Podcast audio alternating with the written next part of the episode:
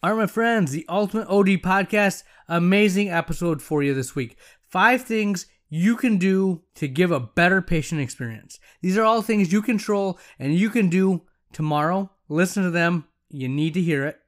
A little office talk, closing thought of the episode. This is the Ultimate OD Podcast. Here we go.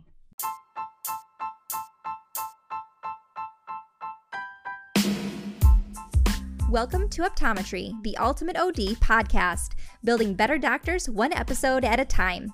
Here's your host, optometrist, and practice owner, Dr. Nick Lilly. All right, my friends, the Ultimate OD Podcast. If you're listening to this, make sure you like us on Facebook, Instagram, Twitter.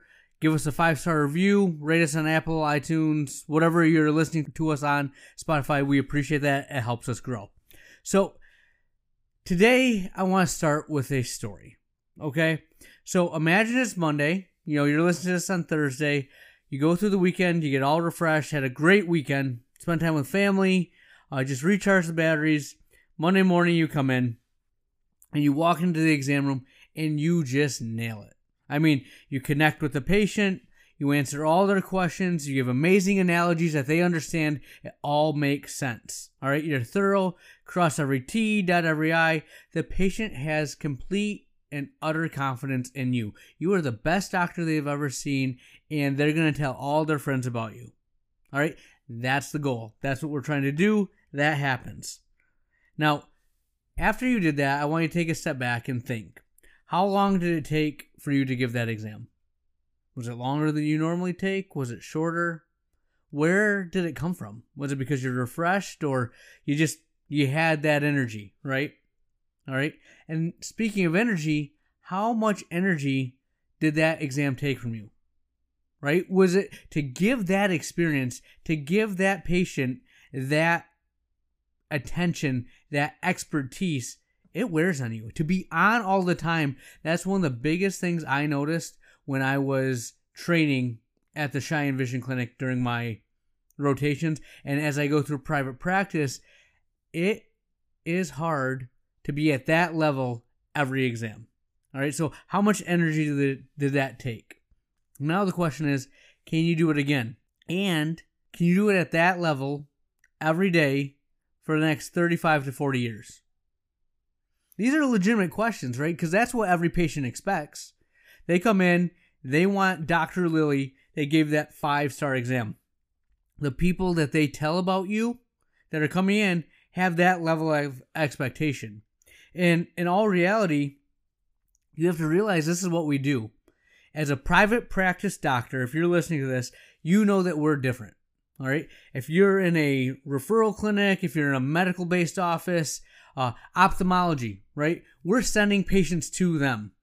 If you go to a retinal specialist, corneal specialist, what's the MO for them? Yeah, they're really good at what they do. Realize you're going to wait. It's going to take a while to get in there, and they may spend, you know, five, ten minutes with you, but they're good at what they do, right? They're the people I'd see if I had an issue. That's what we tell our patients, right? Can we get away with that?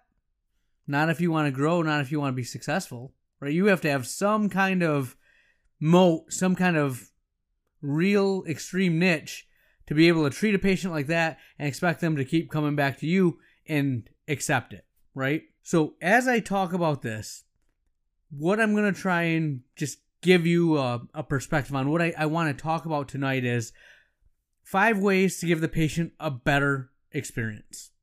Okay? We all know what that looks like. We've done it. But are we doing it consistently? Are we committing to it? Because in everything that we do, as we try to grow, as we try to expand, as we get better as doctors, we need to protect that patient experience at all costs. I don't care if you're adding new technology, if you're adding um, a new flow, new text, trying new things, you have to protect that patient experience. You're lucky if they have one bad experience and they come back to you. We're in a world now of choice right? We can get our stuff on Amazon, we can get it online. Online exams are coming. If they're going to come and see you, they have to get that five star experience every time. So you have to protect that at all costs. I am I have an intern that's uh from Grand Valley. She's a senior this year, and one of the things that I'm doing is I'm making my syllabus for her to go through this year is outlining the different aspects of the business of optometry. You, have your optical, you have your clinical care. One of them is back end, right? The back end stuff. And for the description of that, I solely put do what you promise you'll do. All right. If you say their appointment is at 10 o'clock, they better get in at 10 o'clock. If you say they're going to get their glasses in five to seven business days, are they going to get them in five to seven business days? You have a quality you don't go below. Do you stand by that? How many times do you say this? How many times do you make appointments and you don't really follow through on that? Or you don't believe it? Yeah, 515, but I started them at 525. That's okay. I mean, that's, that's good enough, right? Do you really mean what you say?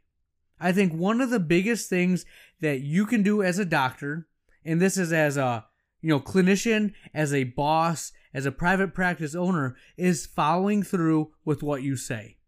All right. So make sure that you do what you say, you give that patient the most amazing experience possible. That's probably the most important thing. Now, if that's number one, one double A is protecting your mental health and well being.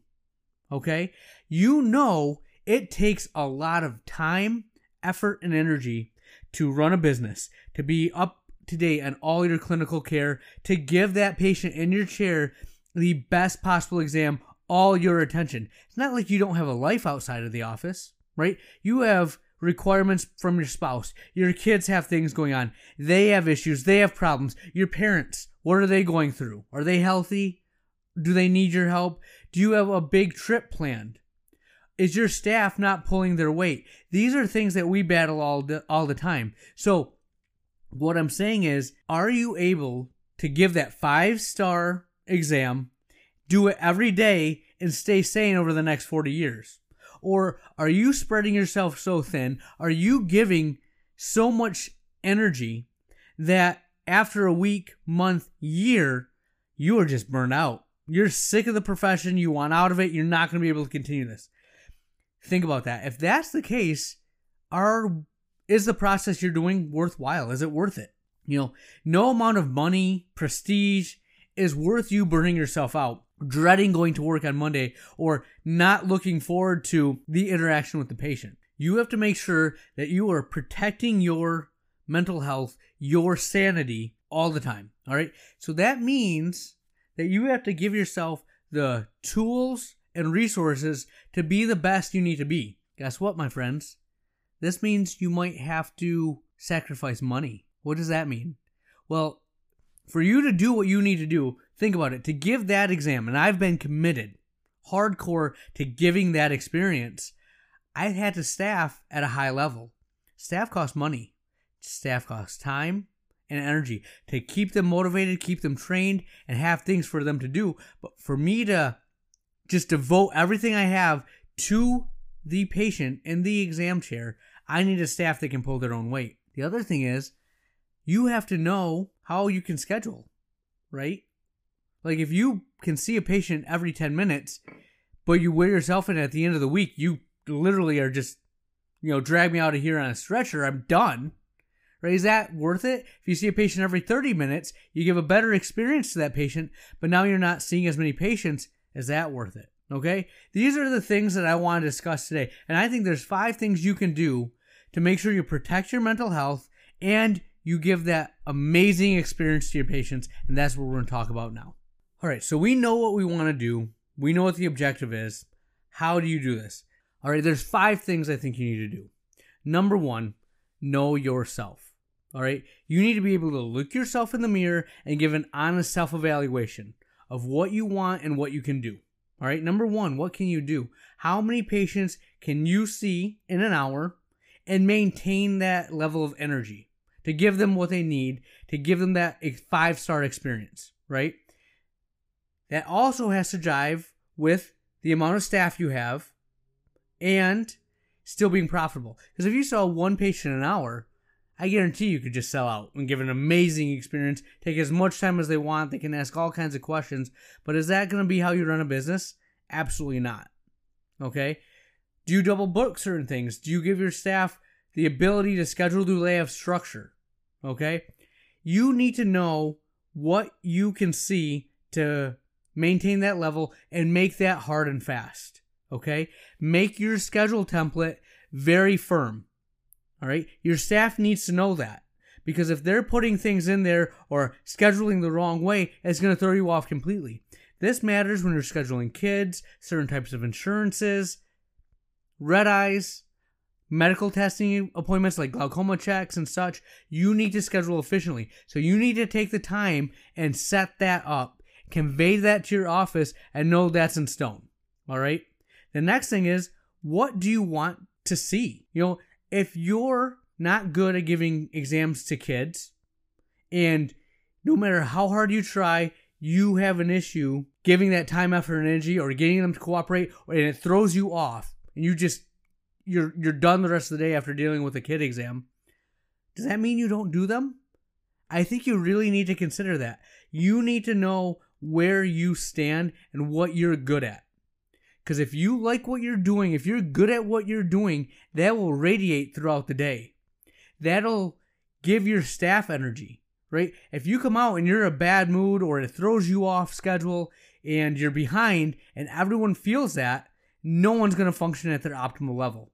So take a good look at what you want to do, what you can do, and make it as profitable as you can and still give that attention to the patient. That's number one.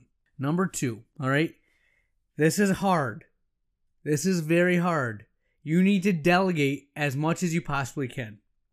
All right? Now, when I'm doing this, and I, have I've really worked hard this past year to give as much time, effort, and attention to patients. Okay? I'm having my best year ever. And I'm seeing more patients, more profitable, and I'm delegating more than I ever have in the past. All right? One, I have a really good team. Okay, they can do more. But two, I prepare like I never have before. I'm looking at the schedule more in depthly and knowing what I want to do, what I need from each patient encounter. So I'm telling my staff, we're having a morning huddle, exactly what I want for each patient. They also know my expectation. And one of that is making sure that they get the patient to me as quick as they possibly can. All right, we've cut out a lot of the redundancy, a lot of the fat, and they're spending more time with me. I get a survey from every patient that comes in. Again, how many people actually send it? There, there's a high and low. But when I sent this out, I used to get dinged if I did for anything of not spending enough time with the patient. I've made a conscious effort to be in that exam room, to be present with that patient and give them everything I possibly have, to explain everything as thoroughly as I possibly can. And my my scores have been higher than they've ever been consistently. Okay? It's working and my staff feels like they have more control over what they're doing. Okay? So like I said, I've never been more removed, but the patient experience is better. That should mean something to you. Okay? This can happen in your office. What you need to do is realize that you're in charge during the day of patient care. All right? You have to take care of the patient. Outside of that time, you know, before clinic hours, out after clinic hours, or if you set time aside on Thursday mornings from open till about 10:30 I have nothing scheduled so I can work on the office work on staffing work on whatever I need to do for marketing Get everything in place, right? But you don't do that in the middle of the day. If there's someone coming in with issues or problems, you cannot have that eating up your time and energy, right? Every ounce of energy you have needs to go with that patient in that exam chair.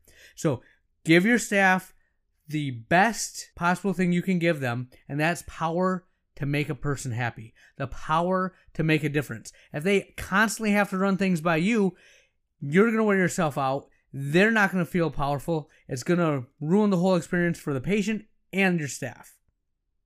Okay? Now, the question that I get when I talk about this to other colleagues is, but I'm going to lose control of my office. No, you're not. That's where you have to have systems in place where you get reports. What matters to you? Do you want to know about insurance problems, jobs that are out, uh, how many new patients you're seeing. You know what you want to know, right? So what I've done is I have my my hierarchy. If you look at past episodes, we talked about setting up the organizational chart. So my two optical manager, my front desk manager, talk to my office manager, right? So they have to give reports to my office manager, and once a week, my office manager sends me a one page report of everything going on in the office. So now I have a tab on everything. Two, my office manager is getting feedback from her people working under her, and there's checks and balances all over the place. We're more efficient. Everyone's getting feedback and communicating. I saw the hand in everything in a sense, but I'm focusing on what matters. I think this is the most important thing to growing your office is really realizing where your time makes the biggest impact. One in patient care, two in the big CEO mindset, right? If you focus on the trees every day, you're going to lose the forest. That'll be bad for you. All right. So know yourself, delegate as much as you possibly can. Number three, maximizing and optimizing that time you have with the patient. Now, I kind of alluded to this before, but how efficient are you? Okay. When they come in and they get checked in, are they sitting and waiting? You have enough staff so the moment they come in, they're getting checked in and they're instantly going to work up? Or is there a delay? Because you don't have enough staff, they're already all doing other things that they have to wait 10 minutes, even though they're there on time, 10 minutes before they even get checked in. And then when they do get checked in and they do their workup, how much redundancy is there in your exam? And the biggest thing that I see is the stinking case history and medical history, right? How many times do you go to an office and you answer all these questions? Right now with COVID, when I go in, I answer all this stuff on a survey they send me via email. And then they come in, they ask me the same stinking questions, the nurse does. And then I go see the doctor, and what does he do? Ask me the questions again. I'm pulling my freaking hair out of my head. Why did I take time to answer these things? Why do I always answer them and no one even listens? Do you even write it down? I know we have to do stuff and check boxes, but can you make it more efficient? How many tests are you doing that you don't use at all? Okay, so when I worked at the Cheyenne Vision Clinic, this is when I was just a student. They did a million things on a workup. It was an amazing work exam, right? But I looked at the doctors and I said, you know, you could probably be more efficient if you stopped doing these tests or got them to your exam room a little quicker. And he looked at me in the face and he said, yeah, probably, but we charge X amount for our exam. This gives value to it, which is very true. I like that it gives value, but realize that your time face to face with the patient has value. And two, if that's the case, who said if you're not going to look at them, if it's not necessary to do for the actual exam that you're doing, why don't you do it after you've seen the patient? All right. So you're still doing all the tests, they're getting all this stuff done. The order doesn't necessarily matter right? You can tell them, all right, your eyes look great. I'm to have them do a couple additional tests. I just want to make sure that this hasn't changed or whatnot. You can sell it in any way you need to, right? You can still give value by doing those tests that no one else does. But if you get them to you as efficiently as possible, you're maximizing that time that they're with you. And believe it or not, face to face time with you is what they want. So find the redundancies, get rid of them, and maximize your time with the patient. All right, my friends. Number four. All right, remember there's five things. Number four, I think, is the most important thing. Why am I leaving it for number four instead of number five? You'll see. But if I had to say that I have a superpower or there's something that makes me more successful than my peers or other people around me, why I'm good at optometry and why you're probably good at optometry, right? Is this fact that I can deal in the mundane and redundant all the time. I mean, I thrive in this, right? Consistency, redundancy, the same thing, right? What do we do every day? Again, we get a little variety in there, but essentially, we take a look at the health of their eyes, we refract them, and we go on, right? I have the same conversations all the time. I make the same jokes, same thing, okay? Now, why is this a superpower? Because one of my best friends who runs a roofing company, can't sit at a desk for more than five minutes without going stir crazy, right? I literally go to the same office, go to the same exam room, do the same thing every day and I thrive in it. I love it. It's it really is comforting to me and I'm on autopilot half the time. Okay? Now, this is how you can give that 5-star experience and not wear yourself out. You have to find a flow, find a routine that works for you and still customize it to the patient. Now, don't get me wrong, I'm doing the same thing, asking the same questions, but I adapt to every patient in the chair. You know, if they're high energy, I'm high energy. If they're, you know, kind of down on this, I'm down on that too. I am a chameleon. I mimic what they need and give them what they want. I can pull out what they're looking for and give them an answer. But realize that I have the same analogies, the same routine in a sense. Like I'm going through it in the same order. Okay? So that makes me really efficient. Think about how you're explaining dry eye, or when you're done doing your ocular health exam, I start with the same thing. I talk about their lids and lashes, cornea, lens, optic nerve, macula, and then go from there, right? I say the same things and then I'm customizing it to them. But because I go in the same order, I'm incredibly efficient. I just hit autopilot and I can go. You have to find a routine and stick to it. Now, for example, I've added some new things. I used to give him a little handout about uh, macular degeneration. I've revised that and made it about just general eye health. A couple of the same things. It took me about a week to now have that spiel down. But now that I have it down, I can fly through it, right? I already know the questions they're going to ask or what's on that card. You have to adapt and go, but make sure you have your routine. And then, like I just said, have pre printed things of the things you talk about most. My, my meibomian gland dysfunction. What is glaucoma? warm compresses and lid scrubs. If you have these pre-packaged things, you can give them the handout, talk about it briefly, and then go from there. If they have more questions, they have the handout, or you can train your staff to go over it more thoroughly, more in depthly. But they're gonna get what they need from you. Okay? At the end of the day, why I think a lot of patients have issues is they have a question, they forget to ask, and they're like, dang it, I'm not gonna be able to talk to this guy for another year. Something extra that you need to do is let them know if you have any questions, any concerns, I'm always here for you. Send me an email, call the office, I will get back to you and follow through. I kid you not. One of the best pediatric ophthalmologists in my office or in my area that I send people to all the time, I sent my daughter to him. He's great. I love him. Call us on Monday. Let us know how your daughter's doing and we'll tell you what we think we want you to do. Save you an office visit. That's awesome, right? We appreciate that he's like, just let me know. You're not going to have a copay and we'll, we'll take care of it. Called him on Monday. A week later, we still haven't heard from him. How does that make you feel? Okay? We call the allergist all the time, leave a message, and it takes two to three weeks to get call back. How does that make you feel? Right? You've been the patient in this situation. What do you think sticks out? The fact that you say you'll be there or you actually give them a call back? I do this all the time, my friends. They give me, my staff will give me a patient name or a complaint, and I'll either pick up the phone or I'll call them when we're done with the day. It does not take that much time, and you get so much street cred with the patient. You have to find a way to follow through. If you're not following through, tell your staff, have them call for you. If they need a further explanation, this might take a list of 10 patients down to two patients that you got to call. But you have got to follow through. Do not take it for granted that you are so good that they're just going to come back to you because you're the best they've ever seen. You're not that good. Okay? Part of the reason why people keep coming to see me is because I follow through. I keep doing what I'm saying. I constantly am of the mindset that if I don't come through for them, they'll find someone else that will.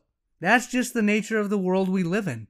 Think about when you go to get an oil change, you see a mechanic, you go to a restaurant.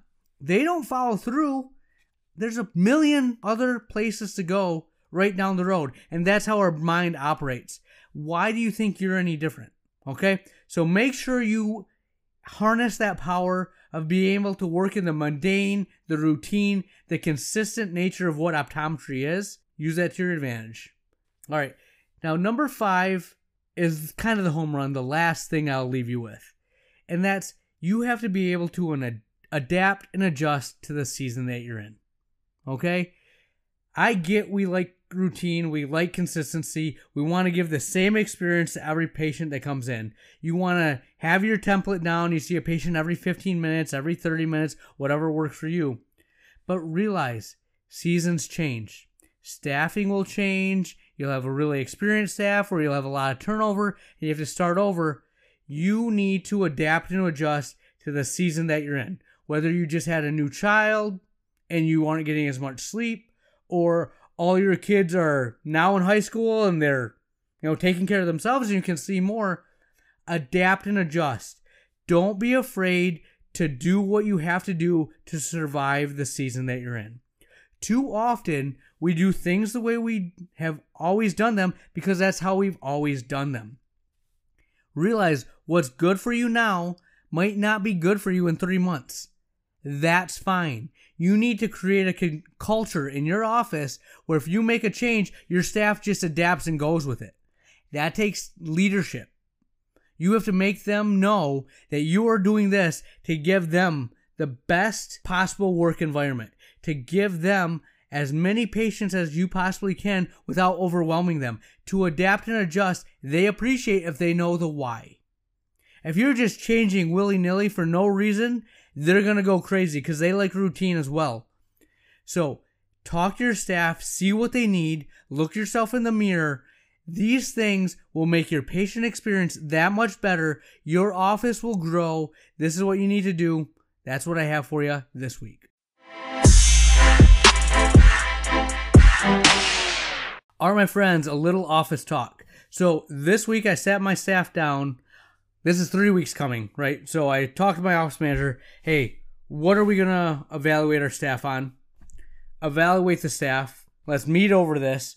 And now that we've done that, let's put this all in a form that we can hand to them. Because obviously, when me and my office manager are talking about some of the things, we're gonna have a conversation that we're not necessarily gonna share directly with the staff, right? We want to make it look a little prettier, make them feel a little bit better about what we're saying, or put it in more of a positive light where me and my ops manager can just kind of say, yeah, this isn't going well, or I don't know if they're ever going to be great at this. This is an issue, and we, we can have that conversation. But I will tell you this this is something that needs to be done.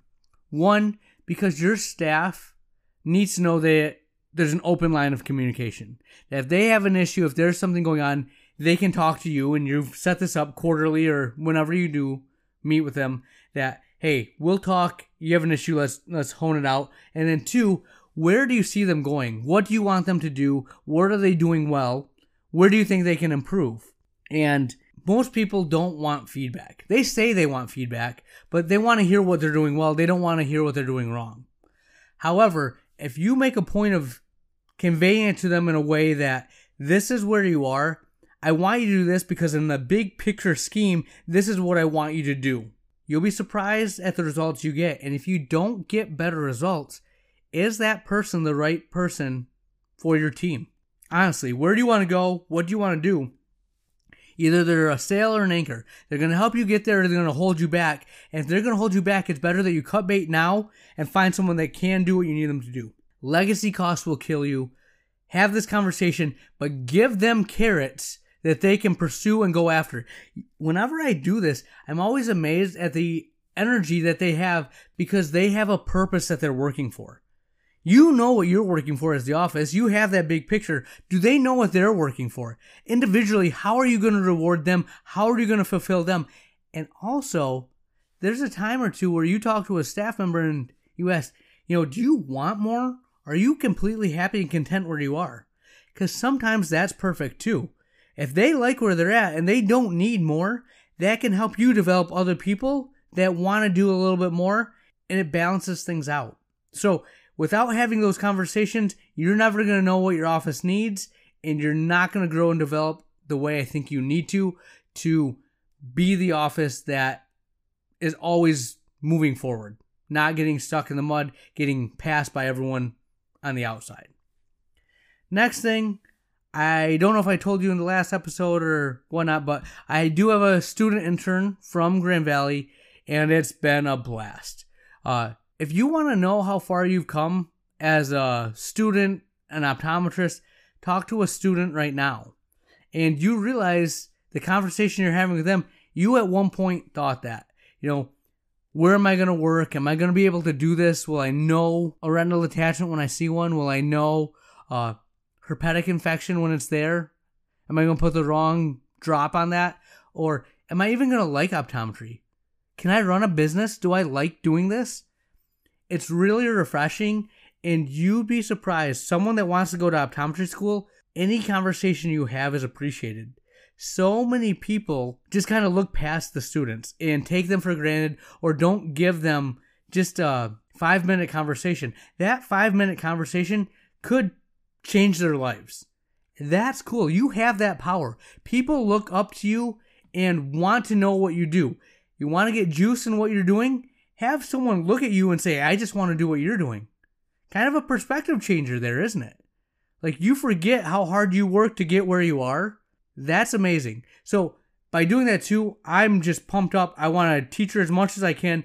Um, and as you go through and think about what you're going to teach your intern, you realize that everything you're going to teach them, there's nuggets in there that are going to help your staff.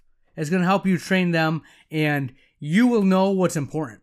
So if you haven't done it, I, I, recommend that you get students in there, even if it's not an intern over a semester. Have a pre optometry club come in, have them ask questions, give them feedback. It's really great for us to give back to the profession, but it helps you personally realize how far you've come. And I think that's part of the mental ha- health aspect of this is knowing that we are the lucky ones.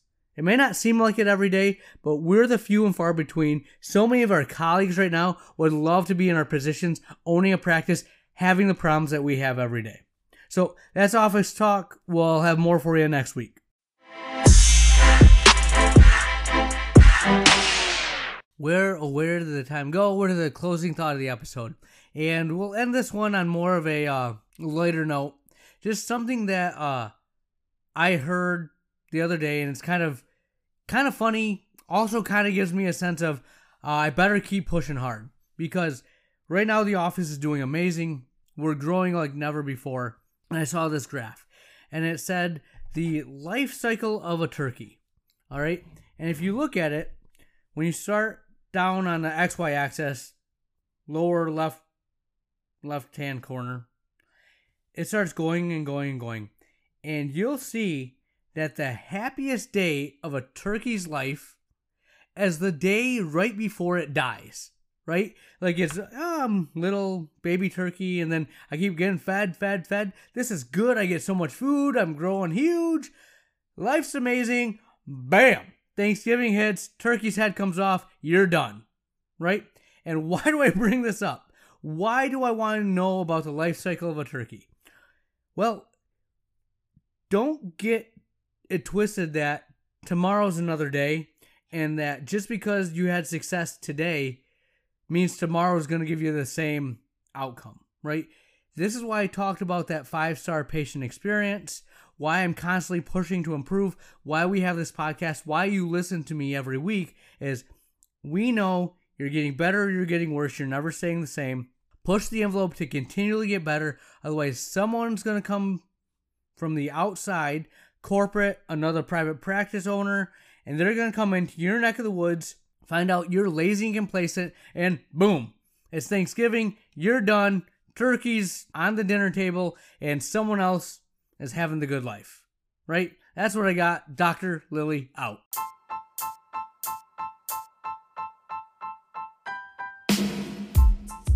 We want to thank you for listening to today's episode and hope that you found a pearl to apply to your practice. We believe as a community there is much wisdom to be shared, so if you have questions, suggestions, or requests, we want to know. Feel free to reach out to us via social media and leave a comment or email us at theultimateodpodcast at gmail.com so we can make this podcast even better for you. Be sure to subscribe, rate, and review, and we'll catch you again next week.